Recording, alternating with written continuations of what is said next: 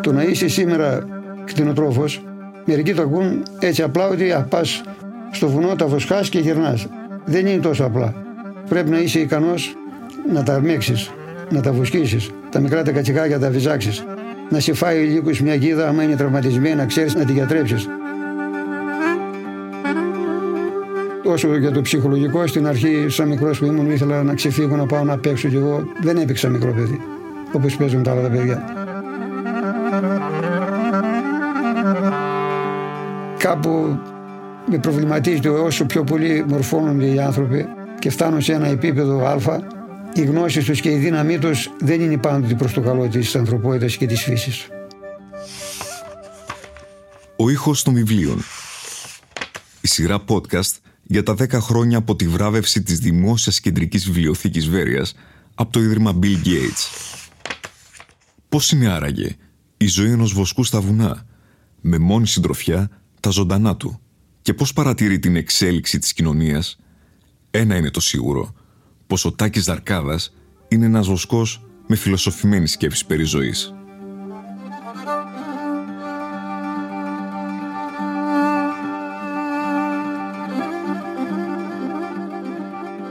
Από τα παραμύθια του Εσώπου μέχρι την λαϊκή μας παράδοση, ποιμένες, βοσκοί, τσελιγάδες, κτηνοτρόφοι και ορεινά βοσκοτόπια πρωταγωνιστούν σε καθημερινές ιστορίες της ζωής, σε καθημερινές ιστορίες ανθρώπων σε κάθε εποχή. Την ε, ιστορία ενός ε, κτηνοτρόφου από τα ορεινά πιέρια της Συμμαθίας και συγκεκριμένα από το Πολυδέντρι, του κυρίου Τάκη Ζαρκάδα θα ξετυλίξουμε με την ε, βοήθεια του ίδιου. Κύριε Τάκη, γεννηθήκατε στο Πολυδέντρι, έτσι; Ναι. Μεγάλη οικογένεια, πολλά παιδιά, μεγάλο σόι. Τρία αδέρφια ήμασταν. Ποια χρονιά; 54 γεννήθηκα εγώ. 54. 50 το η αδερφή μου και 57 ο αδερφός μου. Ο μεγαλύτερος δηλαδή. Εγώ ήμουν ο μεγαλύτερος. Τότε όλες οι οικογένειες συνήθως είχαν δύο-τρία παιδιά μέχρι τέσσερα του μέσον όρο. Παλιότερα έφταναν από 5 έως 10. Γιατί ο πατέρας μου είχε 10 αδέρφια. Άρα πολύ μεγάλο σόι. Μεγάλη οικογένεια. Ναι, πολύ μεγάλη οικογένεια. Ε, τώρα τελευταία ένα και με το ζόρι. Σε σχέση ας πούμε με τα χρόνια του 50, με τη δεκαετία του 50 και του 60, θεωρείτε ότι είναι πιο δύσκολα σήμερα; Δεν νομίζω να έχουν αλλάξει πολύ τα πράγματα. Mm. Εμείς έχουμε αλλάξει τρόπο σκέψης. Δηλαδή; Παλιά δεν είχαμε ούτε κινητό, ούτε αυτοκίνητο, ούτε έλλειμμα από λεφτά. Αυτά τα λίγα που βγάζαμε μας έφταναν και μας περίσσευαν. Δεν είχαμε τις πολυτέλειες που υπάρχουν σήμερα. Σήμερα έχουν αλλάξει πολλά πράγματα. Η κτηνοτροφία είναι οικογενειακή παράδοση; Η κτηνοτροφία, η δικιά μας οικογένεια τα κρατάμε τα ζώα τέσσερις γενιές. Το 1880. 1880, πολύ ενδιαφέρον. Μέχρι σήμερα κρατάμε το ίδιο το κοπάδι. Την ίδια ράτσα Ναι, θέλω την να ίδια- πω, α, δεν την ίδια αλλάξαμε ράτσα, ούτε ναι. ράτσα. Δεν ε, βάλαμε άλλες ράτσες μέσα όπως κάναν άλλοι ας πούμε. Προτιμάω να έχω αυτά, βγάζω πιο λίγο γάλα, αλλά η ποιότητά τους είναι μοναδική. Σε όλη την Ευρώπη αυτή η ράτσα είναι η καλύτερη που υπάρχει. Για ποια ράτσα; Τα παλιά, τα ντόπια, τα Τα, μαύρα. πα- τα ντόπια, τα μαύρα. Κύριε Τάκη, πέστε μας λίγο έτσι από την αρχή, από την πρώτη γενιά κτηνοτρόφων της οικογένειας.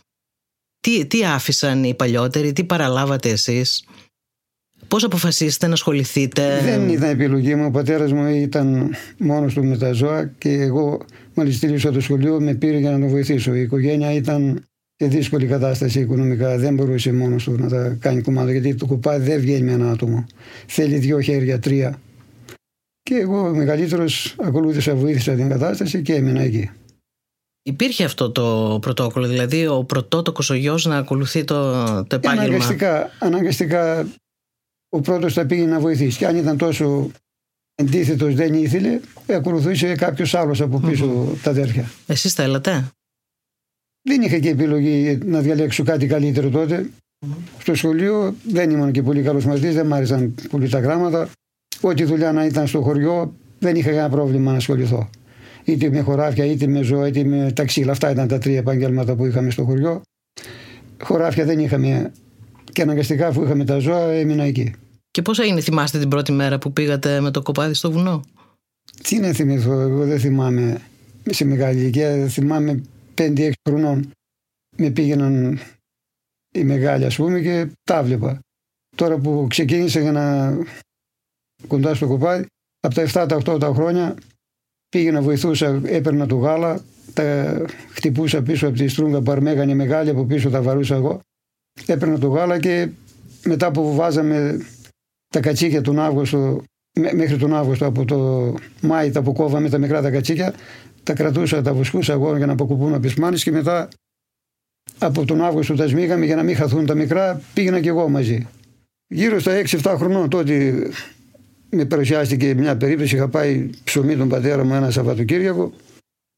Τον Βαΐου πρέπει να ήταν. Και έκατσα το πρωί, έφυγε ο πατέρας με το κοπάκι και εγώ να φύγω στο χωριό. Και έπαιζα στο ματρί με τα κατσικάκια. Ένα κατσικάκι ψουφούσε. Και πήγα, πήρα το μαχαίρι, θυμάμαι που έφυγε τον πατέρα, το έκοβε το λαιμό εκεί πέρα, το έκοψα κι εγώ, το έβαλα στο γαϊδούρι, το φόρτωσα, το πήγα στο χωριό. Ένα θείο μου εκεί πέρα τον φώναξε να έρθει να το γδάρει. Και μου έδειξε, μου λέει δεν το έσφαξες καλά. Γιατί τον λέω, κοίτα μου λέει, έβγαλε εδώ πέρα το λαιμό που του είχα κόψει, το άνοιξε το κεφάλι και έβαλε το μαχαίρι μέσα στο, ανάμεσα στα κόκαλα έχει εκεί μια εγκοπής που τα σφάζουμε και έκοψε τον εύρο. Μου λέει άμα δεν κόψεις αυτό το ζώο ψοφάει μια μοραγία, δεν το έσφαξες. Αλλά αυτό επειδή έχει φτάσει τα τελευταία του δεν αντέδρασε, έφυγε λίγο αίμα και ψόφισε. Και από εκείνη την ημέρα έμαθα πώς σφάζουν. Δεν φώναξε κανένα να με, να με σφάξει από εκείνη την ημέρα. Μεγάλωσα ύστερα και χρειάστηκε να κόψω. Γιατί είσαι μόνος σου στο κοπάδι και άμα σου τύχει ένα τέτοιο πράγμα, πρέπει να το σφάξεις, δεν τα αφήνεις να το πετάξεις. Τα σκυλιά, άμα είναι καλό το ζώο, να το πάρεις το φά. Πώς θα το σφάξεις, άμα δεν ξέρεις; Είναι κουραστική δουλειά, δύσκολη. Είναι η δουλειά ατελείωτη. Όλες οι δουλειές τελειώνουν κάποια στιγμή. Αυτή δεν τελειώνει ποτέ. Πώς είναι μια μέρα δική σας, Πώς είναι. Την ώρα που χαράζεις, ξυπνάμε, πηγαίνουμε στο κοπάδι. Όταν είναι στήρα, τα βγάζουμε να βοσκήσουν. Όταν είναι με κατσίκια, έχουμε δουλειά μέσα στο μαντρί να τα ταΐσουμε, τα κατσικάκια να φάνε γάλα, να φάνε καρπό μετά που μεγαλώνουν λίγο. Μετά ταΐζουμε και τα μάνες, του μεγάλα τα ζώα και τα βγάζουμε για βοσκή. Το βράδυ βασιλεύουμε το πάλι τα βάζουμε μέσα και μετά όταν κόβουμε τα κατσίκια έχουμε το άρμιγμα. Πρωί και βράδυ αρμέγουμε. Αυτή η δουλειά δεν είναι με την ώρα, είναι με το τελείωμα. Mm. Πας εκεί πέρα το βράδυ, θα αρμέξεις, να τελειώσεις, να δώσεις τα μικρά να φάνε, να δώσεις τα σκυλιά, τελειώσεις όλα και μετά πας στο σπίτι. Δεν είναι πήγε ώρα, δουλέψαμε 8 ώρες ή 9 και φεύγουμε. Δεν το κλείνεις το μαγαζί αυτό. 15 ώρες είναι μέσον όρο δουλειά που από την ώρα που θα σηκωθείς μέχρι που θα τελειώσεις. Μου κάνει εντύπωση γιατί πολλοί άνθρωποι που, της πόλης που αγχώνονται με τις δουλειές τους τρέχουν όλη μέρα και έχουν ε, πολλές ευθύνες επαγγελματικές. Τους ακούω που λένε τώρα ξέρετε τι δουλειά θα ήθελα να κάνω. Να πάω στο βουνό και να βόσκω πρόβατα. Νομίζουν ότι είναι μια δουλειά χωρίς ευθύνη. Το να βόσκεις ζώα στο βουνό είναι μια κουβέντα. Είναι εποχές που είναι χαλαρά τα πράγματα. Είναι εποχές όμως που έχουν πολλή δουλειά και με αντίξωες συνθήκες πρέπει να είσαι εκεί. Πρέπει να τα κάνεις κουμάντο, να τα μαζεύεις, να τα αρμέγεις, να τα βοσκάς. Δεν είναι τόσο απλά. Εγώ μερικές φορές είμαι τόσο κουρασμένος γιατί μέσα έχει πιο πολύ δουλειά στο μανδρί. Και όταν βγαίνω έξω και βρω μια ευκαιρία πέντε λεπτά ξαπλώνω κάτω λίγο να ξημοδιάσει το σώμα και άμα με διάλογο νομίζει ότι είμαι τόσο άνετος, ξαπλώνω επειδή είναι τόσο εύκολη η δουλειά. Απλά εκείνη την ώρα εγώ δεν μπορώ να πάρω τα πόδια μου και πρέπει να χαλαρώσω λίγο 5-10 λεπτά να ξημουδιάσουν λίγο mm. τα κόκαλά μου. Όταν είσαι 15 ώρες στο πόδι, τίποτα να μην κάνεις, μόνο να είσαι όρθιος, αυτό λέει πολλά. Έχει ηθική έτσι, ψυχική ανταμοιβή αυτό; Ανταμοιβή δεν έχει. Όσο για το ψυχολογικό, στην αρχή, σαν μικρός που ήμουν, ήθελα να ξεφύγω να πάω να παίξω και εγώ δεν έπαιξα μικρό παιδί, όπως παίζουν τα άλλα τα παιδιά.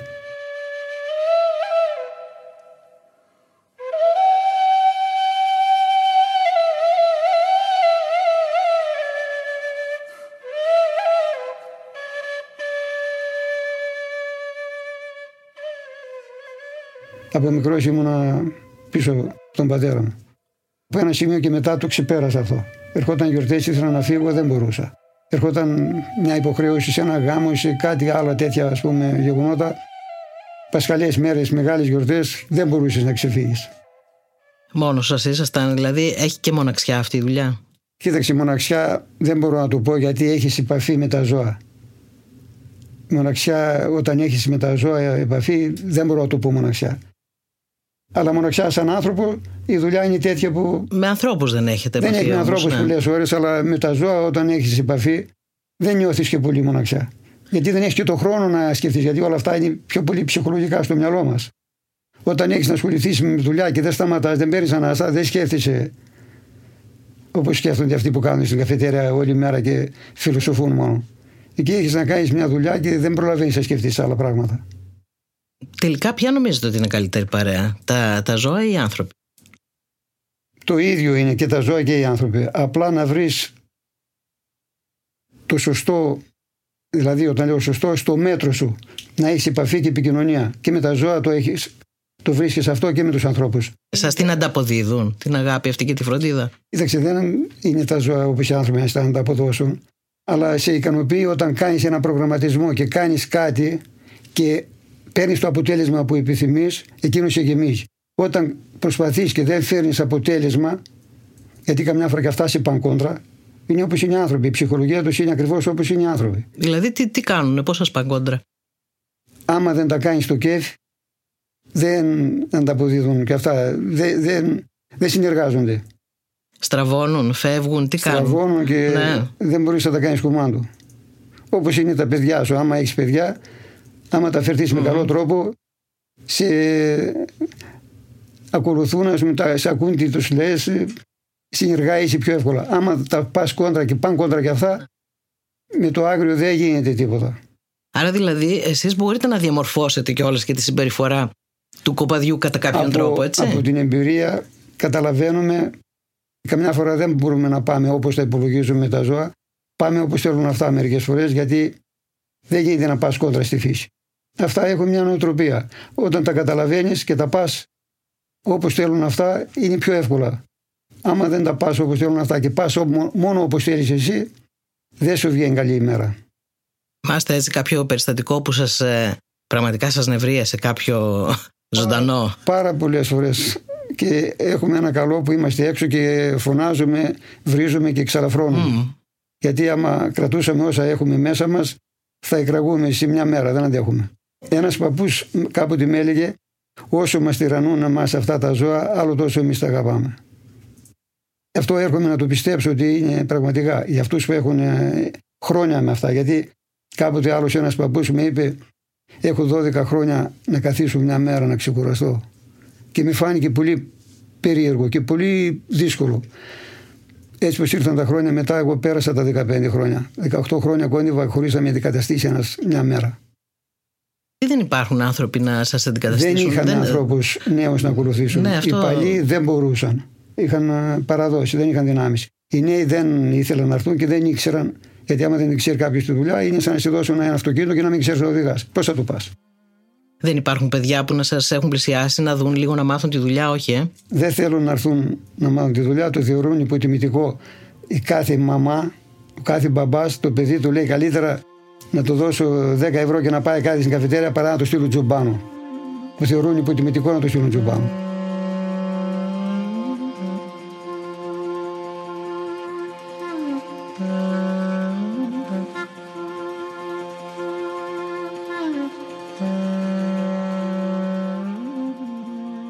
Εμείς οι τελευταίοι που είμαστε τώρα, εγώ πιστεύω ότι δεν θα μας αντικαταστήσει άλλη γενιά. Έτσι αυτά τα κοπάδια, τα ζώα που είναι έξω. Τώρα μέσα στου τάβλου μπορεί να συνεχίσουν να, να έχουν ζώα γιατί αναγκαστικά η τροφή για τον άνθρωπο χρειάζεται. Δεν μπορούμε να τρώμε κοσέρβα που θα μας φέρουν από το διάβολο τη μάνα. Τι φορές έχει η δικιά σας η δουλειά, δηλαδή που βγαίνετε έξω και στη φύση που βοσκούν πρόβατα από τους κτηνοτρόφους που έχουν ε, τα πρόβατα σε στάβλους και σε μαντριά. Αυτό που βοσκάει έξω το ζώο έχει άλλη ποιότητα.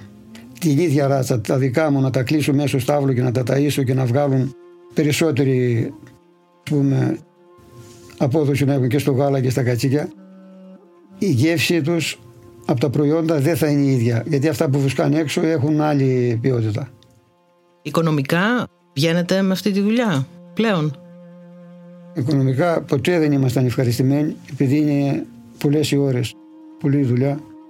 Λίγα χρόνια όταν μπήκαμε στα προγράμματα αυτά με τις επιδοτήσεις στην ΕΟ και τα λοιπά, πήραμε λίγο ανάσα Αλλά και αυτά τελειώσαν τώρα. Σιγά σιγά δεν έχουν πολύ συνέχεια. Όπου να είναι σβήνουν τα επιδοτήσεις και όλα αυτά. Και εμείς άλλοι που δεν ήμασταν ενημερωμένοι σωστά, άλλοι δεν το πήραμε καλά το πράγμα. Τα λεφτά αυτά που μας δίναν μας τα δώσαν για να βελτιώσουμε τις εγκαταστάσεις μας γενικά να κάνουμε ό,τι μπορούμε για να έχουμε καλύτερα αποτελέσματα. Εμείς τα χρησιμοποιήσαμε αλλιώς. Τα φάγαμε τα λεφτά αυτά. Εγώ απορούσα, έλεγα γιατί μας τα δίνουν; Και έλεγα γιατί μας δίνουν οι Ευρωπαίοι μας λεφτά; Για ποιο λόγο μας τα δίνουν; Τώρα έχετε καταλάβει, αλλά είναι αργά. Τώρα δεν έχω και περιθώρια να συνεχίσω δουλειά, βγαίνω στη σύνταξη σε ένα χρόνο. Αλλά με τα σημερινά δεδομένα είναι δύσκολο αυτό το επάγγελμα για να επιβιώσει.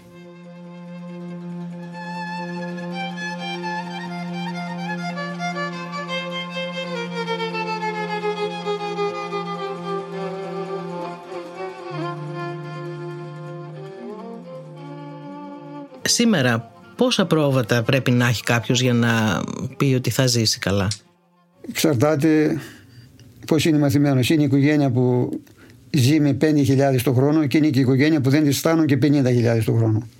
Εξαρτάται ο Να πιάσουμε το μέσο όρο. Εκεί περίπου είναι οι περισσότεροι.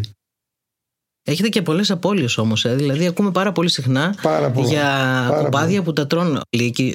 Έχω- Πέστε μας λίγο για την Έχω ιστορία. 55 χρόνια με αυτά τα ζώα εγώ. Με έχει φάει ο λύκος μέχρι σήμερα πάνω από χιλιαγίδια. Μπορεί να ακούγεται παράξενο, αλλά είναι αλήθεια. Να σας πω λίγο, πώς επιτίθεται ο λύκος; Τα τρώει τα πρόβατα ή Ο τα Λύκος πνίγει. παλιά ήταν κλέφτης. Σήμερα με τα σημερινά δεδομένα δεν είναι κλέφτης, σήμερα είναι νοικοκύρης. Έρχεται μέρα μεσημέρι μπροστά σου, μέσα στο τσαΐρι, στο ανοιχτό μέρος και μπαίνει μες στο κοπάδι και κόβει. Δεν φοβάται ούτε άνθρωπο ούτε σκυλιά. Παλιά αλήκη ερχόταν κρυφά με τρόπο, έβλεπε που είναι ο τζουμπάνος, που είναι τα σκυλιά και πήγαινε με τρόπο και τα κόβε. Τώρα και, και δεν είναι ζώο επειδή πεινάει να πεις να φάει. Αυτό άμα μπει μες στο κοπάδι και δεν τον ενοχλήσει τίποτα θα τα κόψει. Θα τα ρίξεις κάτω και δεν θα Απλά φάει. είναι εχθροί του τα, Έχει αυτή την κατάλαβα. τα πρόβατα, Του έτσι. αρέσει να τα πνίγει. Δεν τρώει επειδή πεινάει. Μπορεί να είναι χορτάτος, να φάει ένα ζώο σε ένα άλλο κοπάκι και να έρθει σε μένα και άμα μπει μέσα και δεν τον ενοχλήσει ούτε σκυλί ούτε άνθρωπος, θα κόβει μέχρι να κουραστεί. Θα λένε οι παππούδες μέχρι 99 έφτασε να κόψει ο λίγο. 100 δεν μπόρεσε να φτάσει. Δηλαδή πιστεύετε ότι αναπτύσσει και στρατηγική, έτσι. Παλιά ήταν πολύ, πολύ έμπειρος. Είχε μια στρατηγική. Δεν τα έπαιρνε έτσι όπου να ήταν. Ε, Αυτοί οι λύκοι σημερινοί έχουν φύγει από εκείνα τα, τα τριτύπια. Έρχονται μπροστά. Ευθαρσός που λένε. Έρχονται σαν να είναι δικά τους. Ναι. Έχουν τύχει περιπτώσεις να τον βλέπεις στο λίγο να έρχεται μέσα στο κοπάδι μέρα μεσημέρι, να σε βλέπει και αυτός και να μην αλλάζει πορεία. Και να έρχεται μπροστά σε σένα να κυνηγάει τα ζώα. Πώς έχετε αντιδράσει σε τέτοια περίπτωση; Πώς θα αντιδράσει σε τέτοια περίπτωση, μόνο άμα έχεις όπλο να τον σταματήσεις, αλλιώς δεν τον σταματάς. Ένας μόνο λύκος έρχεται ή Όχι, εξαρτάται. είναι Είναι, παρέα. και ένας, είναι και δυο, είναι και πέντε και δέκα Να. καμιά φορά μπορεί να είναι. Άμα μπουν δύο-τρει λύκοι μέσα στο κοπάδι και είναι μεγάλοι, δεν λογαριάζουν τη σκυλιά ούτε τίποτα. Ε. Τα σκυλιά από μικρά πάνε τα μεγάλα και πάνε και τα μικρά. Και σε κάποια φάση ο λύκος τα δαγκώνει. Εκείνο το σκυλί που θα το δαγκώσει ο λύκος από μικρό εύκολα δεν ξαναπλησιάζει λίγο. Μόνο γαυγίζει και φοβάται και γαυγίζει. Σκυλιά είδες, που λένε όταν γαυγίζει δεν δαγκώνει, έτσι παθαίνουν αυτά. Τον βλέπουν τον λίγο ή τον μυρίζουν και γαυγίζουν, δεν σταματάνε από το φόβο.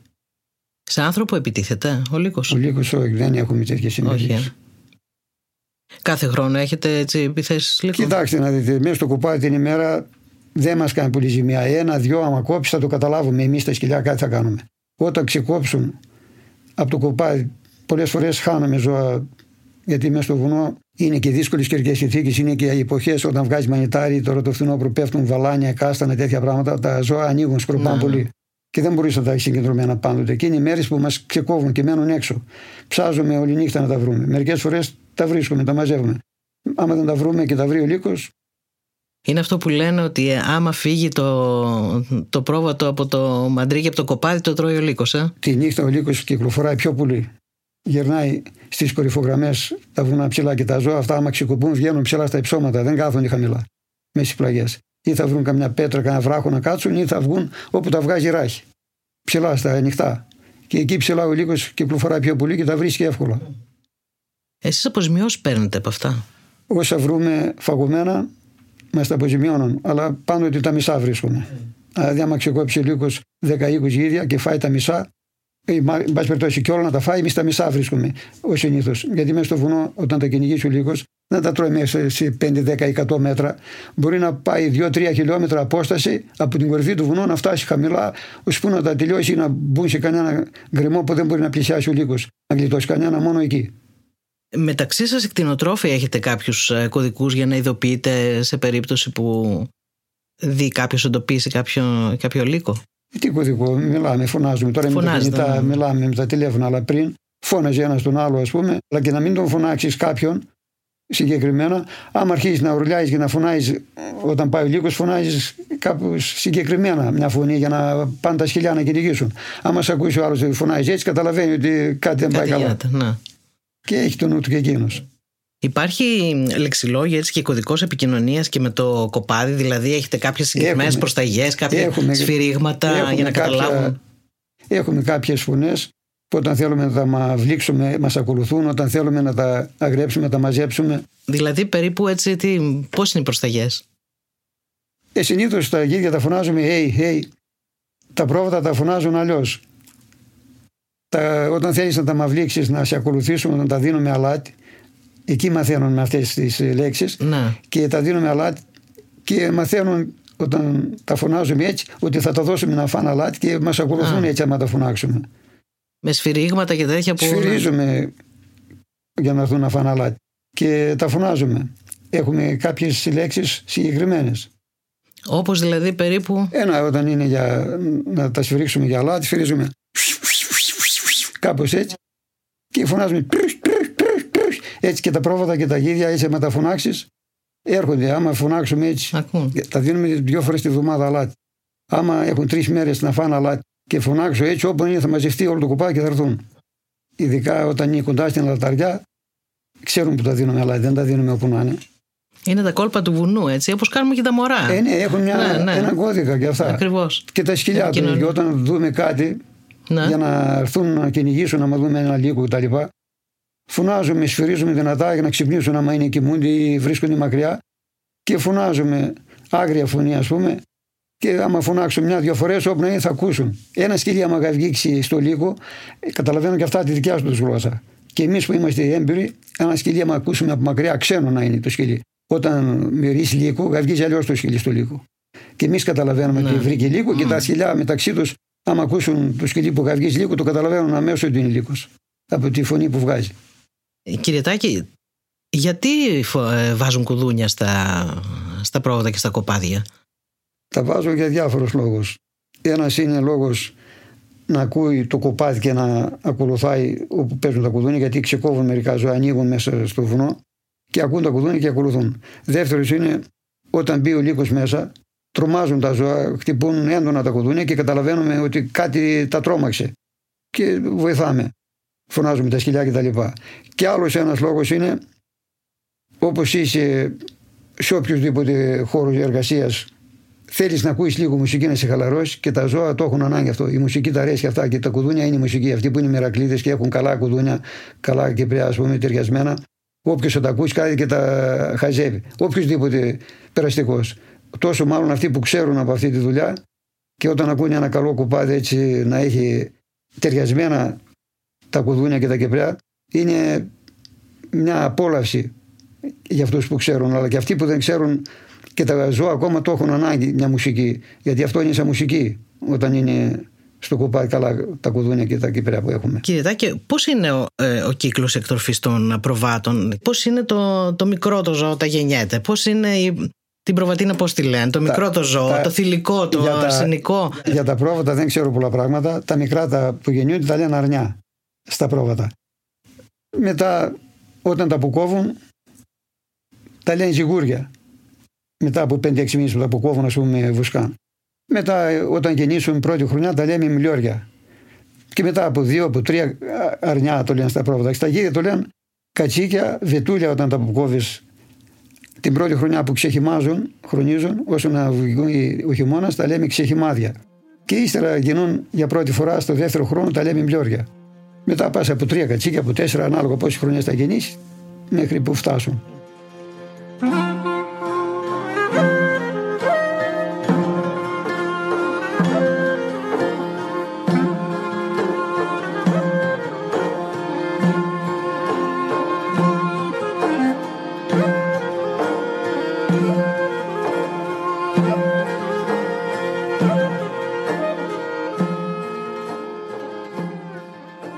Έχετε δει ανθρώπους που πραγματικά έχουν ανάγκη να πάρουν το βουνά; Σήμερα περισσότεροι είναι έτοιμοι για τα βουνά, αλλά νομίζουν το βουνό τους ηρεμεί. Το βουνό ηρεμεί για λίγο. Για να αντέξεις το βουνό μέρα νύχτα να έχεις μάθει από μικρός. Αλλιώς. Ποια είναι η μεγαλύτερη παγίδα; Δεν την πατάει, δεν υπάρχουν παγίδες στο βουνό. Απλά πρέπει να έχεις αντοχή για να αντέξεις τον χρόνο. Αφού δεν αντέχεις μέσα στον κόσμο, τον πολύ τον κόσμο, δέχεσαι πιέσεις από παντού. Στο βουνό μπορεί να ηρεμήσεις λίγο, αλλά και εκεί πρέπει να έχεις γεράνια για να αντέξεις τον χρόνο. Γιατί και η μοναξιά έχει τα ωραία της. Έχετε δοξάσει το Θεό για όλο αυτό το μεγαλείο της φύσης, αυτό που βλέπετε; Τι να το δοξάσει το Θεό; Απ' τη μια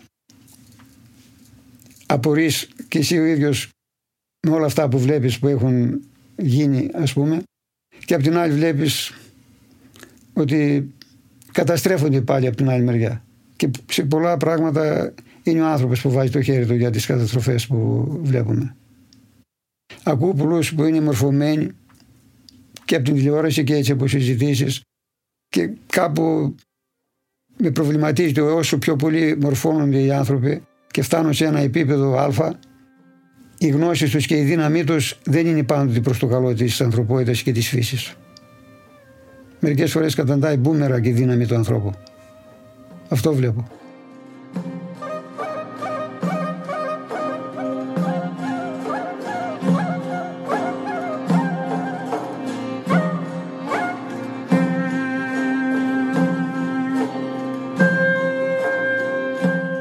Για σας ποια είναι η, η μεγαλύτερη αξία έτσι, στη, στη ζωή πιστεύετε;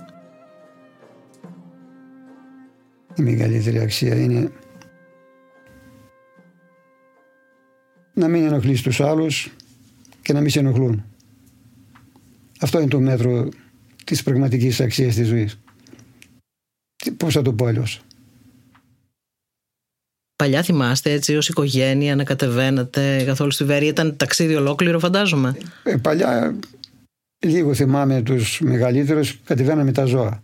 Πόση ώρα περίπου το κάνατε; Δυόμιση ώρες. Δυόμιση ώρες. Ε. Ήταν περίπου στα 20 χιλιόμετρα, 15 με 20 ανάλογα γιατί τα μονοπάτια κόβουν και δρόμο μερικοί. Δεν ήταν το ίδιο. Άλλοι που δεν είχαν ζώα ήταν μόνοι τους, ας πούμε, μπορεί ήξεραν το βουνό και πήγαιναν από μονοπάτια πιο γρήγορα. Αυτοί που είχαν ζώα και ήταν φορτωμένα, ας πούμε, έπρεπε να πάνε από καλύτερο δρόμο. Αλλά δυόμιση-τρεις ώρες ήταν σίγουρα. Έχετε έναν ωραίο λόγο, κύριε Τάκη. Αυτό σημαίνει να υποθέσω ότι ασχολείστε γενικά, διαβάζετε, ενημερώνεστε. Με το διάβασμα δεν τα πήγα καλά. Στο σχολείο δεν άνοιγα βιβλίο. Έλεγα πότε να τελειώσω το μάθημα να φύγω από το σχολείο να πάω στο βουνό. Ή στο σπίτι να πάω να παίξω ό,τι ήταν, ας πούμε. Μετά που πήγα στα ζώα, επειδή είχα χρόνο το βράδυ, ατελείωτη βραδιά, δεν είχαμε και τηλεοράσεις και κοιμόμασταν έξω στο βουνό με τα ζώα. Το χειμώνα δεν περνούσε βραδιά και διάβαζα ό,τι βιβλίο έπεφτε στα χέρια μου έτσι για να περνάμε την ώρα. Τώρα ίσως αυτό με βοήθησε λίγο αλλά δεν διάβαζα συγκεκριμένα βιβλία έτσι να μάθω πράγματα ας πούμε που χρειαζόταν ό,τι βιβλίο έπεφτε στα χέρια μου να περάσω την ώρα έτσι. Άρα δηλαδή θα, θα λέγατε κι εσείς ας πούμε στα παιδιά σήμερα ε, καλύτερα να σπουδάσετε παρά να πάτε στο, στο βουνό; Θα τα έλεγα και να σπουδάσουν και να δουλεύουν ό,τι δουλειά ασχολείται ο πατέρας τους γιατί από εκεί ξεκινάει πρώτα το κάθε παιδί δεν μπορεί να φύγει από το σχολείο. Παράδειγμα, όπως έφυγε το δημοτικό από τα 12-13 χρόνια για το να πάει να δουλέψει κάπου, ή μικρός. Σε αυτή τη ηλικία, ό,τι δουλειά έχει η οικογένεια, να ασχολείται. Γιατί όταν το δώσεις το παιδί ευθύνη από μικρό, αρχινά να εκτιμάει και τα λεφτά που βγάζει και μαθαίνει και να δουλεύει. Μαθαίνει να συνεργάζεται. Γιατί όποια δουλειά χρειάζεται να έχεις και υπομονή, να έχεις και γνώση, να έχεις και δύναμη να αντέξεις. Και ό,τι δουλειά να κάνει θα το βοηθήσεις να στέκεται στα πόδια του. Και άμα είναι να περιμένει πότε θα διοριστεί, γιατί βλέπω πολλούς που ήμασταν συνομήλικοι, ας πάρουμε αυτή την ηλικία, περιμέναν και χρόνια να διοριστούν και δεν δουλεύαν.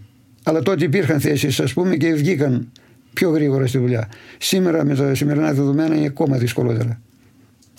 Δεν πάνε να δουλέψουν πουθενά, περιμένουν πότε θα βγει το αντικείμενο που σπουδάσαν. Ε, δεν σου βγαίνει καμιά φορά το αντικείμενο. Πρέπει με κάτι να ασχοληθείς.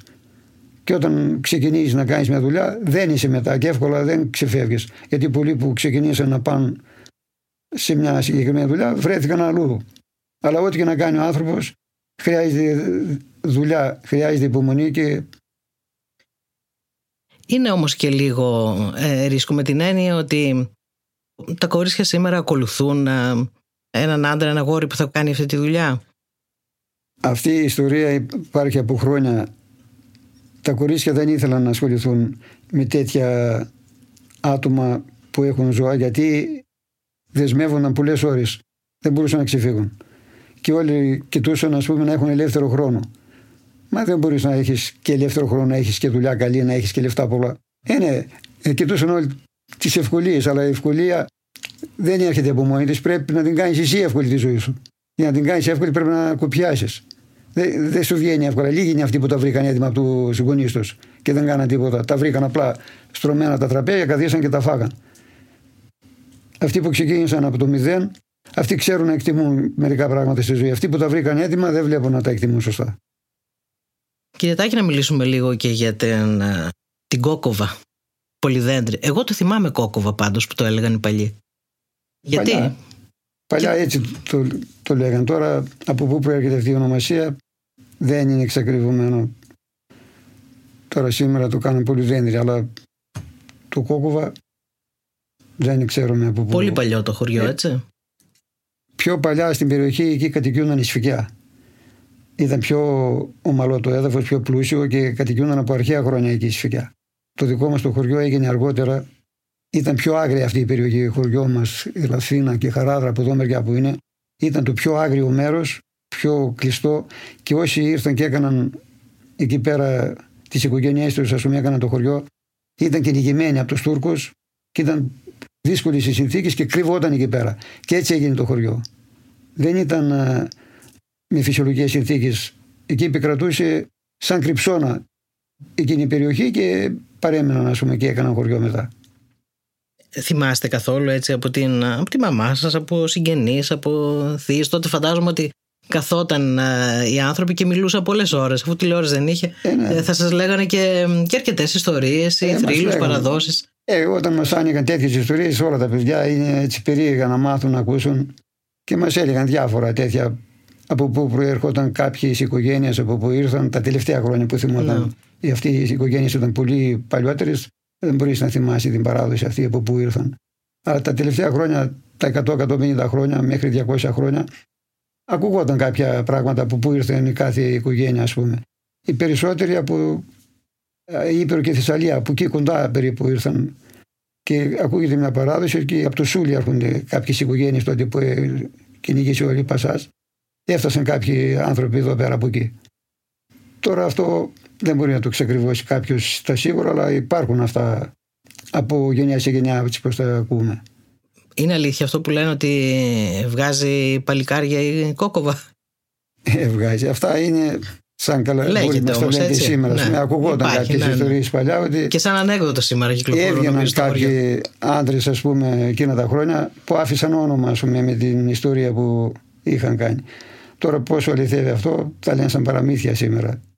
Όταν ήμασταν μικροί, πηγαίναμε σε ένα χωριό και μερικοί παλιότεροι μας ρωτούσαν από πού είσαι κτλ. Και, και άμα λέγαμε από το Πολυδέντρη, παράδειγμα, ήρθαν οι άντρες, μα έλεγαν ηρωνικά. Το είχαν αυτό δηλαδή, ότι στο χωριό μας είχε βγάλει κατά καιρούς κάποια παλικάρια που είχαν δημιουργήσει κάποια τέτοια κατάσταση και είχε ακουστεί ότι είχαν Ναι. κάνει κάτι ας πούμε και είχε μείνει αυτό το όνομα. Μας έλεγαν μια ιστορία που το έχουμε σαν καλαμπούρ το λέμε και σήμερα. Είχαν κατέβει δύο νεαροί στη Βέρεια τότε να κουρευτούν, να ξυριστούν και βιαζόταν και του λέει τον Κορέα ο ένας ξύρισε με γρήγορα να φύγουμε. Πήγε να κάνει σαπουνάδα και ώσπου να κάνει τη σαπουνάδα εκεί αυτός βιαζόταν του λέει ξύρισε με γρήγορα να φύγουμε. Βιαζόμαστε. Μα λέει χωρίς σαπουνάδα κούρυψε με και ξύρισε με χωρίς σαπουνάδα εμένα. Το βάζει εκεί άρχισε να τρέχουν τα αίματα από εδώ από εκεί, αλλά σφίχτηκε κι αυτός γιατί τον είπε: Ξέρεις, θα πούμε εγώ, δεν έχω ανάγκη. Εγώ είμαι άντρας από την Κόκοβα. Το είχαν τότε σαν έπαινο αυτό. Ε, τον ξύρισε, τον καταέσφαξε. Ο άλλος που ήταν παρέα τον λέει: Εμένα θα με βάζεις λίγο σαπουνάδα γιατί δεν είμαι εγώ, λέει. Από την Κόκοβα είμαι μισός από την Κόκοβα, μισός από τη Χαράδρα, τα άλλο το χωριό. και έμεινε αυτό και το λένε και σήμερα ακόμα έτσι σαν καλαμπούρι. Τώρα πόσο αληθεύει, σε όλα τα χωριά είχαν βγάλει ένα όνομα. Άλλο χωριό έβγαζε δασκάλος, άλλο χωριό έβγαζε εμπόρος, άλλο χωριό έβγαζε, ξέρω εγώ, κάποιου άλλου επαγγελματίε που ακουγόταν λίγο. Τώρα όλα τα χωριά φυσικά τα είχαν αυτά και τα παλικάρια και δασκάλο και εμπόρο και όλα αυτά. Αλλά είχαν κάποια χωριά που είχαν βγάλει και το όνομα. Mm. Μαζεύεστε στο καφενείο εκεί στο, στο χωριό; Ε, μαζευόμασταν παλιά. Λέτε, κάνετε καλαμπούρια με τσιπουράκια με ε, τέτοια. Ε, πώς. Αυτή ήταν η μόνη διασκέδαση που είχαμε στο χωριό. Βγούμε το βράδυ κουρασμένα, πιούμε ένα τσιπουράκι, κάνα ριτσινούλο. Άντρες μόνο στην παρέα ή και γυναίκες; Παλιά μόνο άντρε ήταν στα μαγαζιά που είχαμε στο χωριό. Τώρα σήμερα βγαίνουν και οι οικογένειες, οι γυναίκες είναι αλλιώς. Παλιά μόνο άντρες ήταν στα καφενιά. Υπήρχε όμως κάποια γυναίκα που, ας πούμε, ήταν με αυτό που λέμε αντρογυναίκα. Πήγαινε και με, τους, και με άντρες της παρέας και δεν καταλάβανε τίποτα. Και να τις σέβονται κιόλας. Κοίταξε τώρα στα μαγαζιά αυτές οι γυναίκες που ήταν σε αυτό το στυλ δεν πηγαίναν. Αλλά στη δουλειά μέσα στο χωριό, σε άλλες εκδηλώσεις, οπουδήποτε, αυτές που το έλεγε η ψυχή τους ήταν γυναίκες που έβαζαν όλους τους άντρε κάτω. Αλλά σπάνια. Μια ιστορία λέγανε, είχαμε μια γιαγιά στο χωριό, πήγε με το γαϊδωράκι να λέσει στο Μήλο. Ο Μήλος ήταν κανένα δύο χιλιόμετρα κάτω από το χωριό. Και στο δρόμο τώρα τον κατήφρο τα κατέβασε, πήγε στο Μήλο, το άλυσε και στον ανήφορο το γαϊδωράκι δεν ήταν γερό, ή ξέρω εγώ σκόνταψε, έπεσε. Και το σήκωσε και δεν μπορούσε να περπατήσει. Και όπως ήταν, το έβαλε ζαλίχ στην πλάτη μαζί με το φορτιό και το γαϊδούρ και το έβγαλε στο χωριό. Και απόρρισαν όλοι. Ε, Πώς τα κατάφερες, λένε. Στο μεταξύ ήταν γεροδεμένη γυναίκα πολύ. Λέει, δεν με πείραξε το βάρος, με πείραξε που ήταν καμπάθκο. Καμπάθκο θα πει αλόκοτο, είχε σκάλωνε τα πόδια από το γαϊδούρι στο μονοπάτι, γιατί δεν είχε δρόμος φαρδιο. Μιλάμε για τέτοια γυναίκα. Να. Ο άλλος ένα τσουβαλάκι δεν μπορεί να σηκώσει. Αυτή σήκωσε και το γαϊδούρι και τα τσουβάλια στην πλάτη. Τα έβαλε ζαλίκ, το λέγανε αυτά που βάζαν ξύλα οι γυναίκες παλιά στην πλάτη με τα σκηνιά τα δέναν και τα κουβαλούσαν οι γυναίκες στα ξύλα στο χωριό. Και τσάκνα ξερά που φέρναν για να ζυμώνουν και τα λοιπά. Οι γυναίκες τα κουβαλούσαν αυτά τότε. Μουσικές. Μουσικές παλιά με το στόμα τραγούδια, καμιά φλογέρα ή γκάιδες. Η φλογέρα έχει συνδυαστεί απόλυτα. Την, νομίζω με τα κοπάδια και με το βουνό. Ε, ό,τι, Παίζετε φλογέρα; Όσοι είχαν στο βουνό τότε μεράκι, ας πούμε, δεν ήξεραν φάνηκε το χρόνο τους. Δηλαδή το είχαν και σαν διασκέδαση, σαν απόλαυση και όσοι τα κατάφερναν, ήξεραν, είχαν μάθει, έπαιζαν συνέχεια. Είχαν φλογέρα, οι γκάιντε είχαν πάρα πολύ τότε. Σήμερα δεν παίζει κανένας ούτε γκάιντα ούτε φλογέρα. Στο βουνό, γιατί νομίζω έχει συλλόγους, έτσι. Ε, δεν ασχολείται σήμερα κανένας με αυτά. Ναι.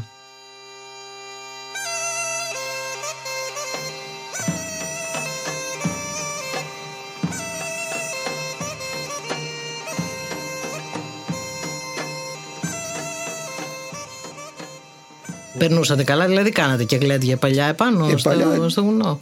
Παλιά στο βουνό δεν είχαμε έτσι ευκαιρίες να κάνουμε γλέντια, αλλά στο καφένιο εκεί μαζευόμαστε στο, στο χωριό. Ναι. Άμα τρώγαμε κανένα ψητό, πίναμε κανένα τσιπουράκι, μας έπιανε το κεφ, τραγουδούσαμε, χορεύαμε. Αλλά τώρα τελευταία χρόνια ήταν και τα jukebox μετά τα κάπου είχαν. Μετά είναι άλλα συστήματα σήμερα έχουν μουσικές με τηλεόραση, με DVD και τέτοια. Έχετε κάποιον αιωνόβιο στο χωριό να έχει περάσει τα 100. Έχουμε μια γιαγιά τώρα. Είναι κοντά στα 100. Τώρα ακριβώς δεν ξέρω. Τα πέρασε ή δεν πέρασε, αλλά εκεί κοντά είναι. Είναι ο καθαρός αέρας. Παλιά, θυμάμαι, τη δεκαετία του 60 μέχρι το 70, πολλές οικογένειες από εδώ πέρα που είχαν παιδιά λίγο προβληματικά με την υγεία τους, οι γιατροί τους συνιστούσαν και ερχόταν και βάζαμε στα σπίτια στο χωριό όλο οι οικογένειες νοικιάζαν και καθόταν τα παιδιά αυτά ώσπου να ανοίξουν τα σχολεία να φύγουν, ας πούμε. Τους βοηθούσε το κλίμα αυτό πάρα πολύ. Αλλά τώρα σήμερα δεν νοικιάζουμε και σπίτια, δεν ανεβαίνουν έτσι για να παρατηρήσουν. Σήμερα προτιμούν θάλασσες, προτιμούν αλλού, ας πούμε, η νεολαία δεν ανεβαίνει στα χωριά. Στα βουνά τώρα δεν ανεβεί κανένας που θα είναι σαλταρισμένο. Πώς θα βγάλετε το φθινόπωρο και το χειμώνα φέτος έτσι για να κλείσουμε με αυτό, ε, ο, Πάντα. ξεκινάμε το πρωί και ό,τι βρέχει σας κατεβάζει. Δεν φοβάμαστε. Έχουμε συνηθίσει καιρικέ συνθήκες όποιες και να είναι δεν με απασχόλησαν καμιά φορά. Στην αρχή, όταν είναι να βγεις έξω μέσα στη βροχή, μέσα στο χιόνι, λίγο έτσι πας μου μια όπως μπαίνεις στη θάλασσα. Ή πας σιγά σιγά ή βουτάς μια και έξω και τελειώνεις η ναι. ιστορία. Κάπως έτσι είναι και το βουνό όταν είναι η κακοκαιρία. Και κάπως έτσι είναι και η ζωή. Ε; Και η ζωή έτσι είναι. Ναι. Ή, ή μπεις σιγά σιγά ή μπεις στα ίσια μια και έξω. Οι ώρες είναι πολλές όλη την ημέρα και όσο να φυλακτείς θα βραχείς. Πρέπει να μάθεις να αντέχεις και στη βροχή και στο κρύο και στη ζέστη και να τα αντέχεις όλα αυτά.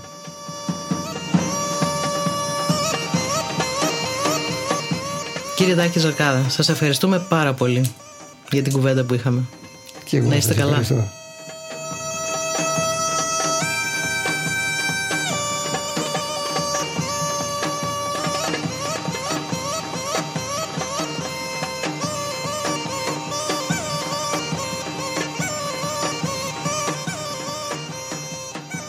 Ήταν ο ήχος των βιβλίων. Συνεντεύξεις ξεχωριστών ανθρώπων της ελληνικής περιφέρειας που έγιναν στη Βέρεια και φιλοξενούνται στο pod.gr. Παραγωγή για το pod Μιχάλης Καμάκας.